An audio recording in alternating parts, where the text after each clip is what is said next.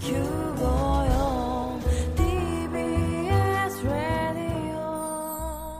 ビーエス ラジオポッドキャスティングをお聞きの皆さん、こんにちは。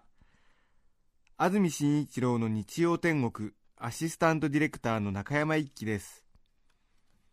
日天のポッドキャスティング、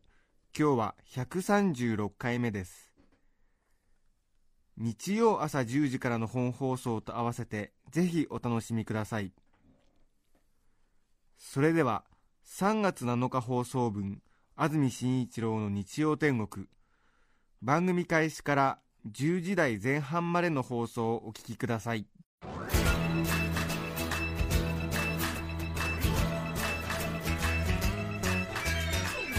安住紳一郎の日曜天国。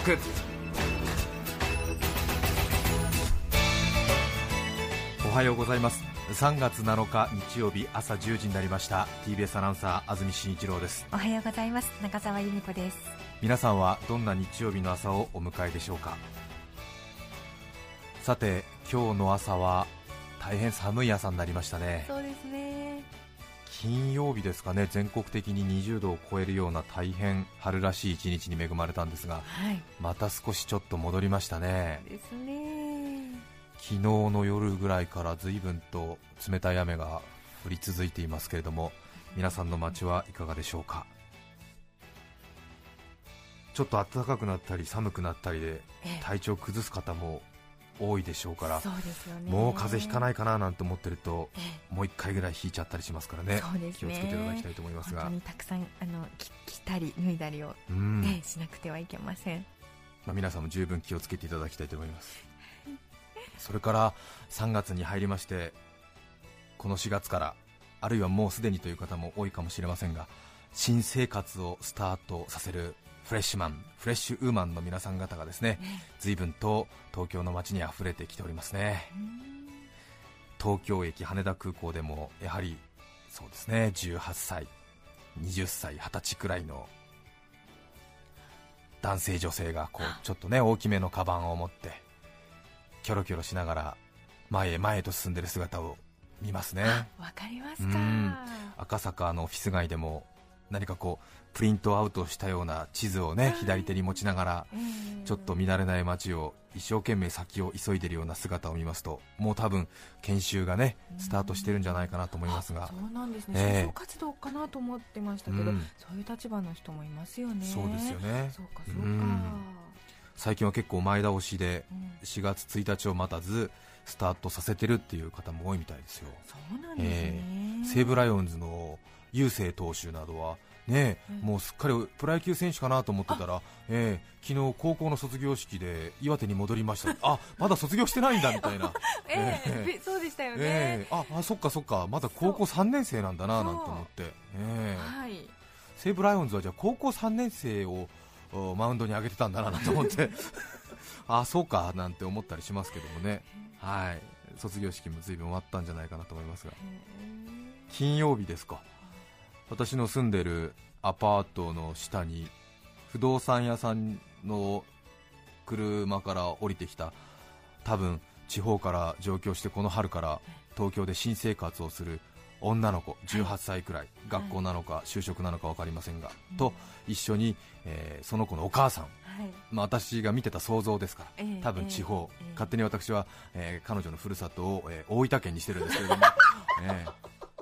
ー、大分県から、えーえー、上京した、えー、じゅうはっさいの女の子と品の良さそうなお母さん、うん、多分専業主婦、えーえーで不動産屋さんに連れられて、多分娘がこのしがつから住むアパートを下見しているっていうかね、はい、えー、その下見しているアパートが自分のアパートと同じというね、えー、私が社会人じゅうねんやって住んでいるアパートに彼女はじゅうはっさいにして住むという大変その恵まれたというか羨ましいというか、まあ、ちょっとカチンとくるようなね恵まれた家庭にお育ち、えー、大したもんだなと、えー、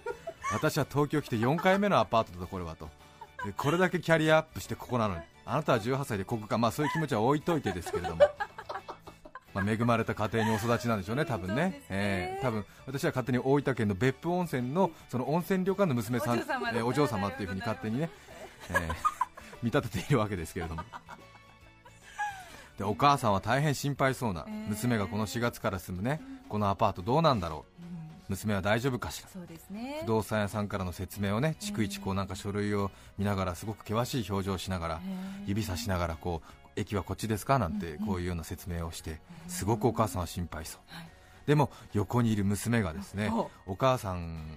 が自分の方を見てるときは一緒に心配そうな顔するんだけれども、お母さんが不動産屋さんの方を向いたときにすごいなんかニヤっていう顔をするわけですよ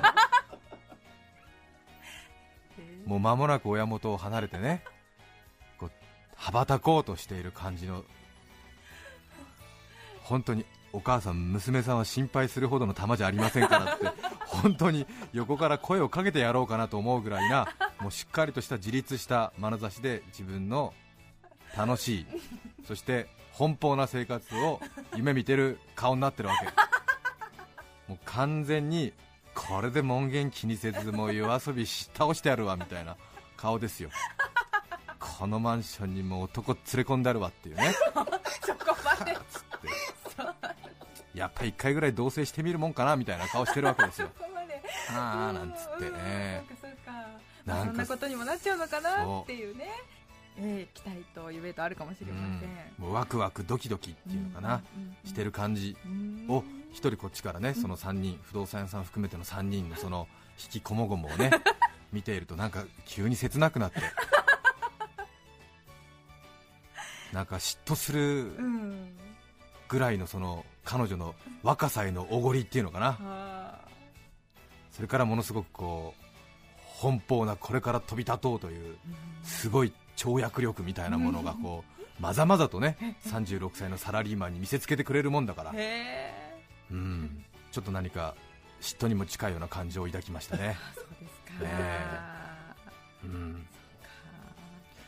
これからね花開こうとしている花びらは冷たい雨でも止められないみたいな、そういうなんかも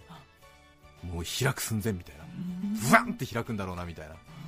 えーまあ、それがねいい方向に開いてくれるといいですけどもね。気もあるのかな、安住さんと同じ建物にその子は住むことどうでしょう ね, ねそしたら気をつけないと、まずそこから。あ、私がですかそういうことはしませんけれども、私は逐一その彼女がね東京で生活を崩していかないかどうか、うんうん、その地域住人の一人としてね役に立ちたいなと思ってますよでも本当にそういう光景がね結構皆さんの近くでもあるんではないでしょうか。そうですね、うん、なんか新生活をスタートさせる人のドキドキ感、ワクワク感というものは本当に見ててすがすがしいものがあります ね, そうですね私も新生活をスタートさせた時のことを思い出しましたけどもね、なんかね本当彼女が本当に東京に染まらないでほしいなみたいな、全くの他人ですけどもね、え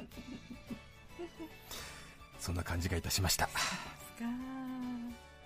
さてラジオもこの春新しい試みをスタートいたします。ちょっと難しい話になりますがお付き合いいただきたいと思いますが、ラジオもこの春さんがつじゅうごにちからですかね、ちょうどいっしゅうかんごの月曜日から新しい試みをスタートすることになりました。ただ決定的に新生活をスタートさせる人のドキドキワクワク感とは違いますね。こちらのラジオの新しい試みはドキドキは一緒ですけども、どちらかというとわなわな感が漂っておりますわなわな感が、そうですね、ドキドキワクワクって感じじゃないですね、ドキドキわなわなという感じですね皆さんもご存知のようにラジオを取り巻く状況はここにじゅうねん見事なまでの右肩下がりでございまして、もう間もなく肩が完全に脱臼するところまで来ておりますこれは本当にもう皆さんご想像の通りだと思いますが、せんきゅうひゃくにじゅうごねんですか、今からはちじゅうごねんまえに始まりましたラジオの放送ですが、もうすでにはちじゅうごねん経ってるっていうのが ね, す, ねすごいなと思いますけれども、テレビあるいはインターネット、パソコンの普及によりろくを奪われ、ラジオはもうすでに風前の灯火でございますね。にせんはちねんど民放連加盟のラジオ単営局、ラジオだけ営んでいる局ですが、民放連加盟のラジオ単営局全国ろくじゅうななしゃのうちなんと経常赤字に陥った曲がさんじゅうよんきょく、もう全国のラジオ局の半分が赤字を出しているという、うん、もう目を覆わんばかりの惨憺たる状況。そうなんですね。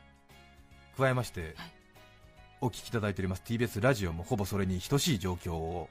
ここ何年かずっと続けておりまして、大変お叱りをいただいているわけですが、まあ、当然ラジオも良いところというものがたくさんあるわけですが、またそれを信じて私たちも作っているわけですが、そこはしかし民間放送、悲しいところでございまして、スポンサーからの広告収入がないとおまんまの食い上げになるわけでございますね。許認可事業であぐらをかいて荒い商売をしてきたツケが回ってきたという側面も大いにあるとは思いますが、そこでその首の回らなくなった民放ラジオ局がこのさんがつに放つ矢がこちらでございます。全局揃っての全番組の同時間帯のネット配信です。うーん、これを聞いて、うん、なるほど、そういうことかと分かった方は相当優秀だと思いますけれども、うん、ちょっとね、なんとなくやっぱりこううちの近所に越してくるかもしれないじゅうはっさいの大分の女の子とは違うね、ちょっとなんか重々しさがあるでしょうーんなんつって、ね、嫉妬するばかりの新しい試みなんて思わないでしょあの、はい、どういう感じっていう感じでね、さんがつじゅうごにちの月曜日からスタートしますけれども、はい、全局揃って全番組ネット配信を始めるということになります、はい。まあ、これはえ今までそういうこともしてなかったんですかというような風に聞こえるかもしれませんし、全く言ってることが分かりませんって思う方もいらっしゃると思うんですけれども、比較的このはちじゅうごねんの歴史の中ではそうですね、まあ比較的画期的な方で、ちょっと多分まあ、すぐにとは言いませんけれども、多分半年後とかいちねんごぐらいにもしかすると皆さんが普段お聞きになっているラジオがちょっとあ変わり始めるなというような、そういうようなきっかけになる可能性は十分にあると。そうですね、かなりエポックメイキングだ、うん、えー、新聞でも随分報じられていましたけれども、全局揃って全番組同時間帯のネット配信、専門用語でサイマル放送っていうんですけども、はい、カタカナでサイマルって書いてサイマル放送っていうんですが、はい、サイマル放送っていうのは同時放送という意味を持つんですけども、えー、サイマルテイネアスっていう同時っていうのとブロードキャストっていう英語ふたつ合わせてサイマルテイネアスブロードキャストでサイマルキャストサイマル放送っていうんですけれども、うん、であの何を同時に放送するかというと、これまでラジオっていうのはエーエム ラジオにしろ エフエム ラジオにしろ空中に飛んでいる電波を自分の持っているラジオでダイヤル合わせて捕まえて聞くという、そういう方法しかなかったんですけれども、はいね、このさんがつからはパソコンをお持ちの方はインターネット上でもラジオの放送を聞くことができるようになる、はい、うん、ラジコっていうアルファベットで書くんですけども、ラジオに O の前に K を入れてラディコ、うん、まあネイティブに発音するとレディコになっちゃうんですけどもなっちゃうんですけども、カタカナにするとラジコという、そのパソコンをお持ちの方はインターネットでホームページを開くと、そこに ティービーエス ラジオだとか日本放送だとか文化放送だとかインター エフエム、J-ウェーブ、東京 エフエム、ラジオ日経というようなそのボタンが出てきて、それをカチッと押すとその電波を拾って聞くラジオと同じようにパソコンから同じ時間に同じ内容のものが無料で流れてくると、しかもリクエスト曲もコマーシャルも全部流れる、ただし時報だけはちょっとパソコンの方が遅れるんで時報は出てこない。あ、そうなんですよね、うん、だから正しくはサイマル放送エクセプト時報ってことになっちゃうんだけれども、除く除く、はい、えー、これまでなんとなくできそうな感じのシステムなんですけども、はい、これまでできなかったのは音楽などの著作権などがあって、はい、そうなんですよね、であの著作権ってすごく皆さんが思っている実はとても厳密で、例えばこの番組でリクエスト曲を出したりとか、あるいは自分が喋っている時にょのにょだって自分が喋っている時の後ろに流れている ビージーエム とかそういうもの全てに対して著作権が生じて、で使った分はその曲の作詞した人とか作曲家とか演奏をした人とか歌手の人などに逐一お金を払わなくちゃいけないんですよね。そうだったんですね、えー、個人で楽しむ分にはお金は発生しないんですけども、商売で使おうとしている場合にはいかなる音楽であろうとも、まあ、ごじゅうねん経つと平気なんですけども、いかなる音楽でもそれを作った人にお金を払わなくちゃいけない、はい、うん、まあ、有名なところではジャスラックとか日本レコード協会とか、あるいはコマーシャルの権利を持つ日本広告業協会とかいうところがあるんですけれども、もうちょっとでも使うとそこにお金を払わなくちゃいけない。そうなんですね、うん、ということなんですよね、えー、でもなんかこう、そのお金は例えばラジオ局だったらラジオで放送するために使うということでお金を払っている、うんうん、そういう契約なんですよね、はい、えー、でもインターネットって電話回線ですから、電話回線を通じて商売するために使っていいと言われてないんですよね。あ、最初の段階で、うん、まあ、これまでの契約では、はい、業態が違うから、そうですね、売り方が違うから、はい、いやいやラジオで使う分には使っていいですよ、その料金で、うんね、うん、でもインターネットで配信するときはそれは話が違いますと、そうですね、勝手に配信しないでくださいと、えーえーえー、って言われてて、それでできなかったんですよね、はい、えー、ところが首が回らなくなった民放ラジオ局が眼首揃えてお願いして、うん、えーどうかどうか一つと、はい、えー、お願いしますと言ったら、はい、許可が出て、はい、コマーシャルもリクエスト曲も喋ってる時の後ろに流れてる曲も、はい、そのまま放送できるんだ、はい、それでようやく電波じゃなくて電話回線を通じてインターネットでパソコンからも聞いてもらえるようにできたという、そういうことなんですね。皆さんお分かりいただけましたかね。すいません、私もうろ覚えなものですから、うろ覚えが説明してもちょっとね説得力がないかなと思いますけれども、いえいえ、でもそういうことだったんですね。さあ、それでじゃあさんがつじゅうごにちからパソコンからも聞けるようになった、はい、いや私はラジオで聞いてるから別にパソコンから聞きたくないよって人もいるかもしれないんですが、うんうん、そうですね、じゃあどういうことになるかというとですね、はい、まず電波の入りが悪いとお悩みの方はこれ朗報ですね、朗報ですね、えー、パソコンでとてもクリアに聞くことができますので、えー、雑音なしでございます、えーはい、しかもチューニングする必要がありませんからね。そうですね、はい、うんうん、まあ、ちょっとチューニングする楽しみがなくなるってこともありますけどもね、あ、それもありますね、うん、今日のあの状態はどうかなとかいうことはなくなりますね、そうですね、えー、雷が近くに落ちても雑音が入らないっていうのね、それは逆に楽しみが奪われるみたいな、なるほど、そういうふうに考える方もいらっしゃるかもしれませんが、はい、うん、まあ、パソコンでとてもクリアに聞くことができるということで、特に ティービーエス ラジオはさんねんかん私たちも調査してまいりましたけれども、要するに電波の入りの悪いところっていうのがあるわけですよね。そうですよね、えー、そうです。千葉県の外房ね、それから三浦半島、座間綾瀬、愛工郡とかあの辺はもうね、開成町とか決定的に入らないわけですから、えー、久保地雷在日米軍の近くの方とかは入りが悪い、これはこれ、まあ、パソコンをお持ちの方はね、そのラジオを聞くときにパソコンを開くかどうかは別としても、本当に聞きたい人は多分パソコンから聞けるようになるという、うん、あるいはこう都心でビルがたくさんできて入りが悪いという方も最近増えてますから、そういう人たちはまあパソコンから聞けると。そうですね、うん、それからふたつめですね、はい、えー、特にじゅうだいにじゅうだい、はい、ラジオからすっかり離れちゃってる世代ですけれども、はい、本当に最近の中学生はラジオの聞き方がわからないという、うん、そういう世代の皆さんですから、そうだそうですね、最近の中学生はラジオってどうやって聞いたらいいんですかって、うん、まずそのラジオっていう機械を買ってくるんだっていうところから説明しなきゃわからないっていう子もほんいや笑い事じゃなくて本当にいるわけですよ。そうですね、えー、でそういう中高生などは本当にね、電気屋さんに行ってラジオ買ってきてくださいっていうとこから説明するっていうのはなかなか浸透しないだろうと思ってたけれども、そんな中学生でもやっぱりティーンエイジの皆さんはパソコンだったら毎日いじってるわけで、そうですよね、うん、この辺の皆さんがもしかするとラジオを聞いてくださるようになるかもしれないという、うんうん、じゅう代にじゅう代のお客さんがもしかしたらこの方式を取ることによって増えるかもしれない、はい、さらにみっつめですね、まあ農作業とか車の中でこれまでラジオを聞いてくださっている方はね、はい、当然いやいやちょっとパソコンとか持ち歩いてないからそんな音がクリアに入るとか言われても全然そんなのちょっと便利じゃねえんですけどみたいなことになるわけなんですけど、ただ逆に返してみますと、その仕事でパソコンを使っている人、常にね、はい、パソコンをそのデスクで使っている人などは当然サイトをふたつみっつ同時に開けますから、はい、何かこう作業しながら、まあ、ちょっと片方でそのラジコのサイトを開いてお好きな放送局をこうチュッとセレクトしておくと、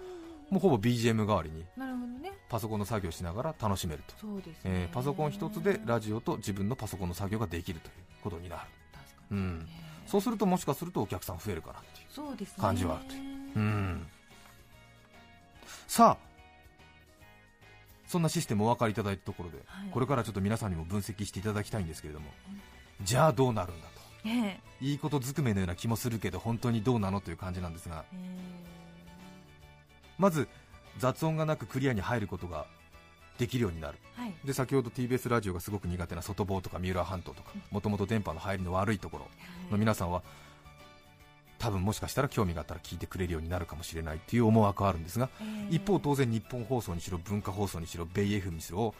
皆さんそれは同じ条件なわけです。そうですよね。ほぼイーブンの状態になるわけでしょ。ライバルもそうですよね。全部クリアに聞こえるんだったら、うん、じゃあどれ選ぶんだ。ああそうよね。確かに選ばざるを得なかったっていう、うん、そうですよね、ね、理由だってあったわけですから、うん、その ティービーエス をそれがもうノーハンデ戦になるわけですから、えー、厳しいよこれは、うん、あそこの蕎麦屋は近所にあるから行ってたんだっていう人が、はい、町の蕎麦屋が一堂に会すビルができるわけですからねじゃあどの蕎麦屋行くんだって話ですよまさに、うん、そういうことです。違うんだ、法然屋はやっぱり近所にあったから俺は行ってたんだよみたいなことになるわけですよ法然屋の蕎麦が好きだとは言っててもね、やっぱり近所にあるから俺は行ってたんだと。もう東京にあるさ、関東にある蕎麦屋がもう一つのビルにボンと入るわけですから、あ便利に。じゃあ ど, どのどの蕎麦屋入る。ただ当然これまではそばは法然屋だって言ってた頑固な親父も絶対違うとこ行くよ、一回は一回は、ね、一回は絶対違うとこ行くよ行ってみるよね、行ってみるよ、はい、そうですよ。むしろちょっと今日が乗ってきたら全部回ってみるよね全部のそば屋回るよ、これ当然のことだよねしょうがないですよね。そうなった時に再び法然屋に戻るかどうかだよ。確かにですね、うん、これ難しい。うわそれから先ほどのふたつめですよね。これまでそのラジオには全くと言っていいほどあんまり、まあ、ティービーエス ラジオは特にですけどじゅう代にじゅう代のお客さんがいなかった、はい、増えたらそれはとても嬉しい、はい、特に ティービーエス ラジオはごじゅう代よんじゅう代強いですから、はい、でもこれ逆にねじゅう代にじゅう代がぐんとくると、はい、番組構成がちょっとガラリと変わってしまう可能性ありますよね。ほう、それはやっぱりこう今まではよんじゅう代ごじゅう代の人たちをメインターゲットにしてたんだけども、はい、じゅう代にじゅう代の人たちがちょっと来始めてるよなんていうとちょっと欲出ちゃうでしょ色気出しちゃうわけでこれまではもう幕の内と煮魚定食をメインに出してたんです、はい、でもね、はい、ちょっと店の前若い子通るよとなったらやっぱり定食屋もさハンバーグとか唐揚げ出し始めるよね、うん、そうした場合ねこれまで煮魚定食いっぽんだったお店がさハンバーグ出し始めるとさちょっと心配になるよね。確かに、うん、あるいは当初からハンバーグ唐揚げ出してた エフエム なんかが一気にぐわーっと数字を伸ばしてくるっていうね。かろうじて今までは エーエム が若干 エフエム の頭を抑えてたけれども、はい、これでラジオ離れのじゅう代にじゅう代が一気にぐわーっと戻ってきたら当然 エフエム の差し足がガーンと伸びてくるわけでしょ。そうですよね、えー、さあどうなるんだみたいな、えー、ちょっとそのこれまでやってきた定食屋のやり方にちょっと不安を覚え始めて、はい、新しいメニューに取り組み始めて煮魚の味が落ちるみたいな。うわそうですね、うん、ありえる。それからみっつめ、はい、パソコンをいじりながら聞く人が増えるというふうに言われてますけれども、はい、その場合はちょっとやっぱり ビージーエム としての需要が増えるんじゃないのっていうね。 あ, あんまりこんなさんじゅっぷんもベラベラ喋ってなんか他の作業しながら聞きづらいでしょそうですね。そしたらやっぱりちょっと流行りの曲なんかご、ろっきょく続けてさんじゅっぷんあったらろっきょくは聴けますからそうしたらさそっちの方に行くんじゃないのっていうね。これまたちょっと エフエム の差し足みたいなさで、あるいはその番組の中での曲の比率がどんどん増えてくる、あるいはその頻繁にメッセージをやり取りするね、ディスカッション風のラジオが受けるんじゃないかとかね、えー、ツイッターとかそのにちゃんの実況なんかをやりながらな、ね、うん、聞く人が増えるんじゃないかみたいなね。そうするとちょっとマニアな方向にちょっとずーっと行くの、あるいはこう曲ばっかりが流れるような感じでずーっと行くのかみたいな。うん、これは難しいです。難しい、えー、それでもさっきも言いましたけども、もういろんな需要がね、自分の店の前を今まで人が全然通ってなかったんだけども、はい、いろんな人が通るようになってきたから、そうですね、もう迷うわけ。食堂のおじさんはね、はい、えー、カフェ飯的なものも始めないと、うん、おかしなことになるぞみたいなで、はい、空中分解しておじゃんということもね当然あるわけですよ。これまでこのうなぎだけ、ね、出していれば結構人気の店だったのに、うん、色気を出してなんか変なうなぎマヨバーグみたいなの出しちゃったみたいなうなぎマヨネーズハンバーグみたいな出しちゃってこれどうですかねみたいなそしたらこれまでのごじゅう代のお客さんもそっぽ向くしさ、ね、若い人も何それ気持ち悪いっつっていなくなっちゃうみたいなで誰もいなくなるみたいな空中分解みたいなこともあるわけですよ。そしてさらには エヌエイチケー ですよ。唯一経営の苦しくないラジオ局ですから。あ、そうだね、そうですよ、受信料がありますから。別に経営苦しくないんですから、あそこの局は、うんうんうん、でこのサイマル放送には エヌエイチケー は入ってないわけですよね。 入ってないんですよね、えー、入る必要ありませんから、うん、経営困ってないんですから、うん、今まで通りのやり方で十分、うん、怖いでしょ逆にそうですね、うん、安定感もね、安定感があるでしょ、はい、業態を変化させなかった老舗が唯一生き残るということは世の中往々にしてありますね。うん、もう各局がうなぎマヨバーグみたいなのバンバン出してるときにうなぎの白焼きだけ黙々と焼いてるみたいな、えー、これはやっぱりちょっともしかするとうなぎの白焼きに行列ができる可能性ありますよね。ありますかね。なんだ変なメニューばっかりだな他はなんつってやっぱり白焼きが一番いいんだよなんつってタレもなんも塗らんくてええわっつってこれこれみたいな。どうです、新生活ドキドキわなわなしちゃうんですかわなわなするわなわなするでしょガラッと変わるんだからわ、ね、わかんないよ。もうさ、ラジオ日経トップみたいなこともあるわけよですよね、うん、まあ、少しちょっと楽しいことも考えようと思いまして、はい、当然もしかするとねこのうなぎマヨバーグが大ヒットする可能性もあるわけですよ民放ラジオが上向いたっていうね、うはうはこのにじゅうねんなかったことですから初めてグラフがキュッと上がるわけですから、うん、そこはやっぱり エヌエイチケー と違いまして広告収入がね、聞く人の数が増えますと当然民間放送は増えるわけなんですね、はい、そうすると当然番組を作るための予算が増える、はい、こんなことは本当にここにじゅうねんないことですよね。もしそんなことが実際に起きましたら多分私たちは涙が出るほど喜ぶわけですけれども、でも私昨日ふと考えました。あまりにも経験のないことなのでもしそうなったらとても戸惑ってしまいそうです急に番組予算が増えたら私たちとても戸惑います。私はじゅうごねんまえに放送局に就職しましたが入った時から経費を減らせ減らせとしか言われてない世代ですね。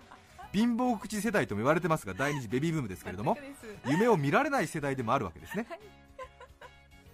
もう会社に入ってから減らせ減らせとしか言われてないわけですよ。そうですよ、バブルの伝説は聞くだけで、うん、で使っていい経費が急に増えたとしてもですよ、うん、使うアイデアがないのです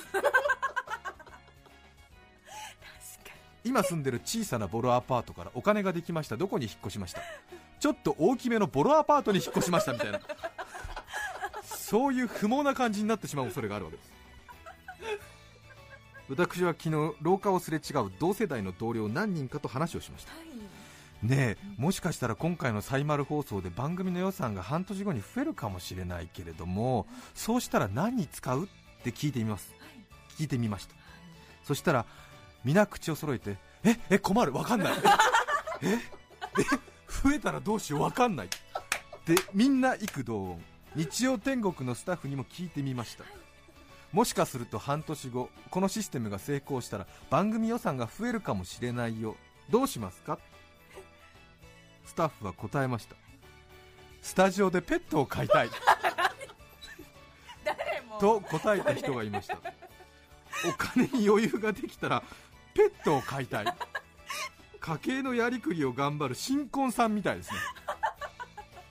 しかし私もそうは言うものの夢など急に膨らむわけではなくもともと予算をかけずに作れる番組というコンセプトで始まったこの番組なわけですからお金をかけるフックなんかどこにも用意してないわけです。元来ないんです。番組予算がもしね仮にね仮に増えたとしたらお金の使いようはどうしたらいいか、皆さん何かアイデアはありますでしょうか。今現在私の抱えているアイデアはお出かけリサーチのリポーターに月いちでデイビッド・ベッカムを迎えます交通情報は吉永小百合さんに担当してもらいたいと思いますな, なんて無駄にゴージャス。一つ真面目に思いついたのはエアロとの損失補填ですまあこれが先だけど ね, そうですね、はいはい、ただ注意が必要なのはこのシステムはインターネットで配信するんですが構造上はインターネットで配信するので日本中世界中に配信できるわけなんですけれども、はい、放送局はもともと放送法でエリアを指定されていますので、はい、他の地方の局のエリアを侵してはいけないんです ね, ですねということで放送免許の規定がありまして ティービーエス ラジオは関東にだけしかインターネットをもってしても、えー配信してはいけないということになっておりまして、はい、しかも、えー、当初はいっと都さんけんに限定ということで、はい、東京、千葉、埼玉、神奈川ということで、まあ、近い将来多分群馬、栃木、茨城も多分広がると思いますけれども、はい、これ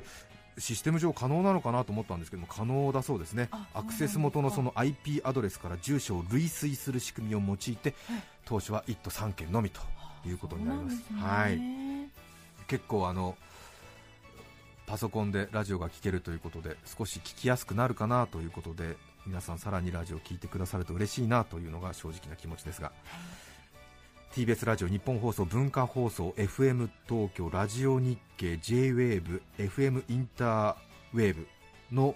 在京ろっきょく、はい、これがいっ都さんけんですね。それから、えー、関西の方では朝日放送、毎日放送、 エフエム 大阪、ラジオ大阪、 エフエム 心、 エフエムはちまるに、このろっきょくが大阪に府にけんですね。大阪、京都、兵庫、奈良でインターネットで聴けるようになるということですね。でもまあこれは放送法っていうのはまあ総務省と放送局の決め事でね、はい、聞いてる人は多分日本全国から、うん、あのまあ聞きたい人は聞きたいでしょうし、あるいは私もやっぱり北海道の放送とか沖縄の放送とか地方の放送をね、東京にいながら聞いてみたいなと思う時は正直ありますし、うん、そうですね、えー、多分これはゆくゆく、まあ、日本全国さんびゃくともよんひゃくともラジオ局言われてますけれども、うん、これが多分足並み揃えて放送のそのエリアを取っ払って、多分インターネットを通じて日本どこにいても日本のどこのラジオ局の放送も多分聞けるような将来が多分来るんじゃないかなと思いますけどもね。多分そうしますと、多分統合、合併、競争、淘汰、相当競争の時代が続くと思いますけれども、そうすることによってまた多分ラジオの足腰が鍛えられるんじゃないかなというふうに思っております。正直やっぱり番組の将来心配ですけども、ラジオ全体がなんとなく前に一歩踏み出すような感じがして、あ、そうですね、はい、正直私は若干のワクワク感を覚えております。むしゃぶるよ、はいはい、ただ足はわなわな震えておりますこれはもしかしたら エーエム ラジオ、 ティービーエス ラジオ、日本放送、文化放送まとめて エフエム にガーンと抜かれる可能性ありますよ。あるけれども新しい可能性いろいろ感じてみたいと思います。ぜひ皆さんも聞く方もラジオを作るその一つの要因にもう十分になっておりますので、皆さんがどのラジオを選ぶか、どういう風に聞くかによってラジオのじゅうねんご、にじゅうねんごが確実に決まっていると私は青臭いですけども断言できます。これは間違いありません。はちじゅうごねん続いたラジオの歴史、ひゃくねんめどう迎えるか、皆さんぜひ決めてください。どうぞよろしく。そして番組の安泰を祈ります、はい、話が長くなりました。今日のメッセージテーマは通勤通学の思い出です。横浜市の浜野ブーボーさん、よんじゅうだい男性の方からいただきました。ありがとうございます。通勤通学の思い出です、はい、東京メトロ半蔵門線には準急久喜行き、久喜ですね、はい、あの久しく喜ぶの久喜ありますね、はい、準急久喜行きというのがあるのですが、はい、駅のアナウンスで次は準急久喜行きですというのがたまに準急ウキウキですと聞こえる時があります殺伐とした通勤途上でウキウキするところへ連れて行ってくれる準急があるなら乗ってみたいと思う今日この頃です。いいですね、ね、準急クキウキ、準急ウキウキですって聞こえちゃうっていうね、あ, ありますよね。私もあの都営新宿線で、えー、笹塚で、えー、回送になるんですけども、えー、この電車はまもなく回送電車になりますっていうアナウンスがあるんですけども、うん、あの回送電車、あの、ね、回って送るで回送なんですけども、ね、なんとなく私はこう過去を回送する妄想の回送のような風に聞こえたことがありましてこの電車はまもなく回送電車になりますって、みんな中学校時代の思い出を頭に浮かべながら移動するみたいな回送電車っていう風にちょっとあの思い出列車、えー、思い出列車みたいな、ね、ちょっとなんかそういうことを考える時があります。春ですね。ね、皆さんからのメッセージをお待ちしています。E メールのアドレスはすべて小文字の日天アットマーク ティービーエスドットシーオードットジェーピー、ニチテン アットマーク ティービーエスドットシーオードットジェーピー です。番組にメッセージを送ってくださった方の中から抽選でごめいの方に何かと便利でシュールな表紙があなたの日常を演出、日天オリジナルノートをプレゼント。さらに番組でメッセージを紹介したすべての方に日天オリジナルポストカード、裏長屋春のしらべをお送りしています。今日のテーマは通勤通学の思い出、皆さんからのメッセージお待ちしております。そして番組では皆さんから曲のリクエストも募集しています。ぜひメッセージに書いて送ってください。それでは今日のいっきょくめ、埼玉県坂戸市黄色いトラッカーさんからのリクエスト、楠野清志郎さん、ほっとけないをお聞きください。どうぞ。さんがつなのか放送分、安住紳一郎の日曜天国、じゅうじ台前半までをお聞きいただきました。著作権の問題があり、リクエスト曲は配信することができませんので、今日はこの辺で失礼します。安住紳一郎のポッドキャスト天国。史上最強の牝馬ウォッカが引退。父は谷のギムレット。ギムレットはジンがベース。父よりも強くとジンより強いウォッカと名前がつきました。牝馬初の ジーワンなな 勝獲得賞金じゅうおくえん。あなたは確かに強かった。ウィンズで泣かせた男は数知れず。お聞きの放送は ティービーエス ラジオきゅうごよんでさん連単。